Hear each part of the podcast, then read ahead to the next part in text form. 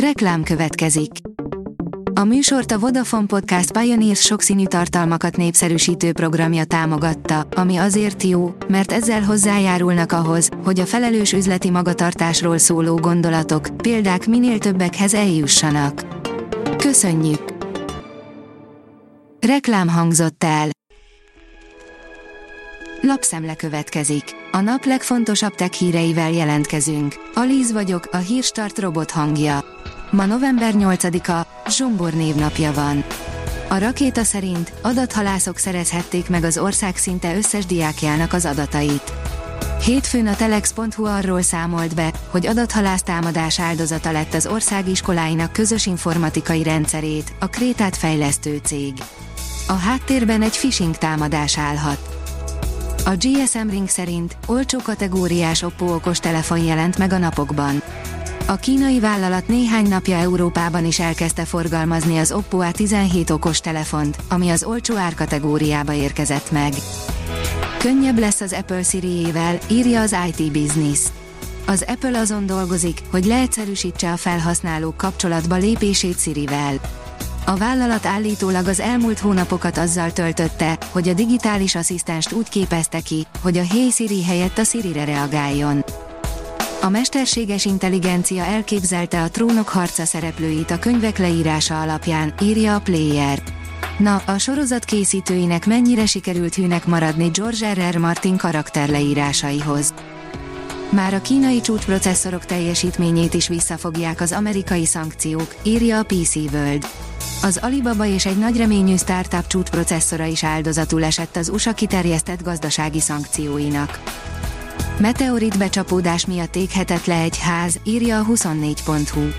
Az esetet egyelőre nem erősítették meg, de a tűzzel nagyjából egy időben egy fényes objektumot láttak az égen. A Digital Hungary oldalon olvasható, hogy a blockchain forradalom láthatatlanul, de már itt van. Mezei felhasználóként ugyan még nem érzékeljük, de a háttérfolyamatok révén a jövő internete már most része a mindennapjainknak, derült ki országőrs, a Blockchain Competence Center ügyvezetőjével készült interjúból a Logischool exkluzív legújabb adásában. A Bitport szerint egyszerűen nem igaz, hogy a távmunkás megfigyelés ugyanaz, mint egy éberfőnök. Az otthoni munkavégzés felfutásával egyre gyakrabban jelennek meg az alkalmazottak ellenőrzésére szolgáló eszközök is, amelyekkel nagyon könnyű túllőni a célon. A 444.hu írja, látványos csillaghullás várható jövő héten, óránként száznál is több hullócsillagra számítanak.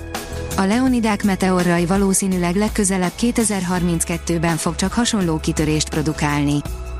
A hvg.hu szerint sokak álma az új Nokia telefon, fizikai billentyűzetes, FM rádió is van benne. A múlt és a jelen keveredik a HMD legújabb alapfunkciós telefonjában, amely főleg azok számára lehet érdekes, akik nem kedvelik az érintőképernyős világot. És hogy még inkább adjanak a nosztalgiára, a Nokia 2780 Flip készülékbe még FM rádió is került. Meghibásodott, de igyekszik elérni az ISS-t az ellátmányt szállító teherűrhajó, írja a rakéta. A Cygnus napelemeivel probléma adódott, pedig a fedélzetén több tonnányi élelmiszert és fontos tudományos kísérletekhez való eszközöket szállít a nemzetközi űrállomás felé. Robotok jelentek meg a Coca-Cola Dunaharaszti gyárában, írja a piac és profit. A Coca-Cola HBC Magyarország több mint 750 millió forintból fejlesztette logisztikai folyamatait Dunaharaszti gyártóbázisán. A newtechnology.hu szerint Sina projekt újra feltalálják az intralogisztikát.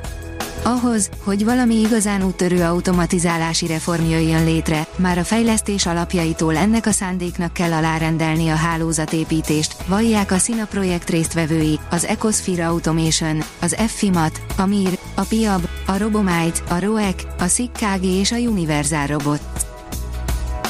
A Hírstart tech lapszemléjét hallotta. Ha még több hírt szeretne hallani, kérjük, látogassa meg a podcast.hírstart.hu oldalunkat, vagy keressen minket a Spotify csatornánkon, ahol kérjük, értékelje csatornánkat 5 csillagra. Az elhangzott hírek teljes terjedelemben elérhetőek weboldalunkon is. Köszönjük, hogy minket hallgatott!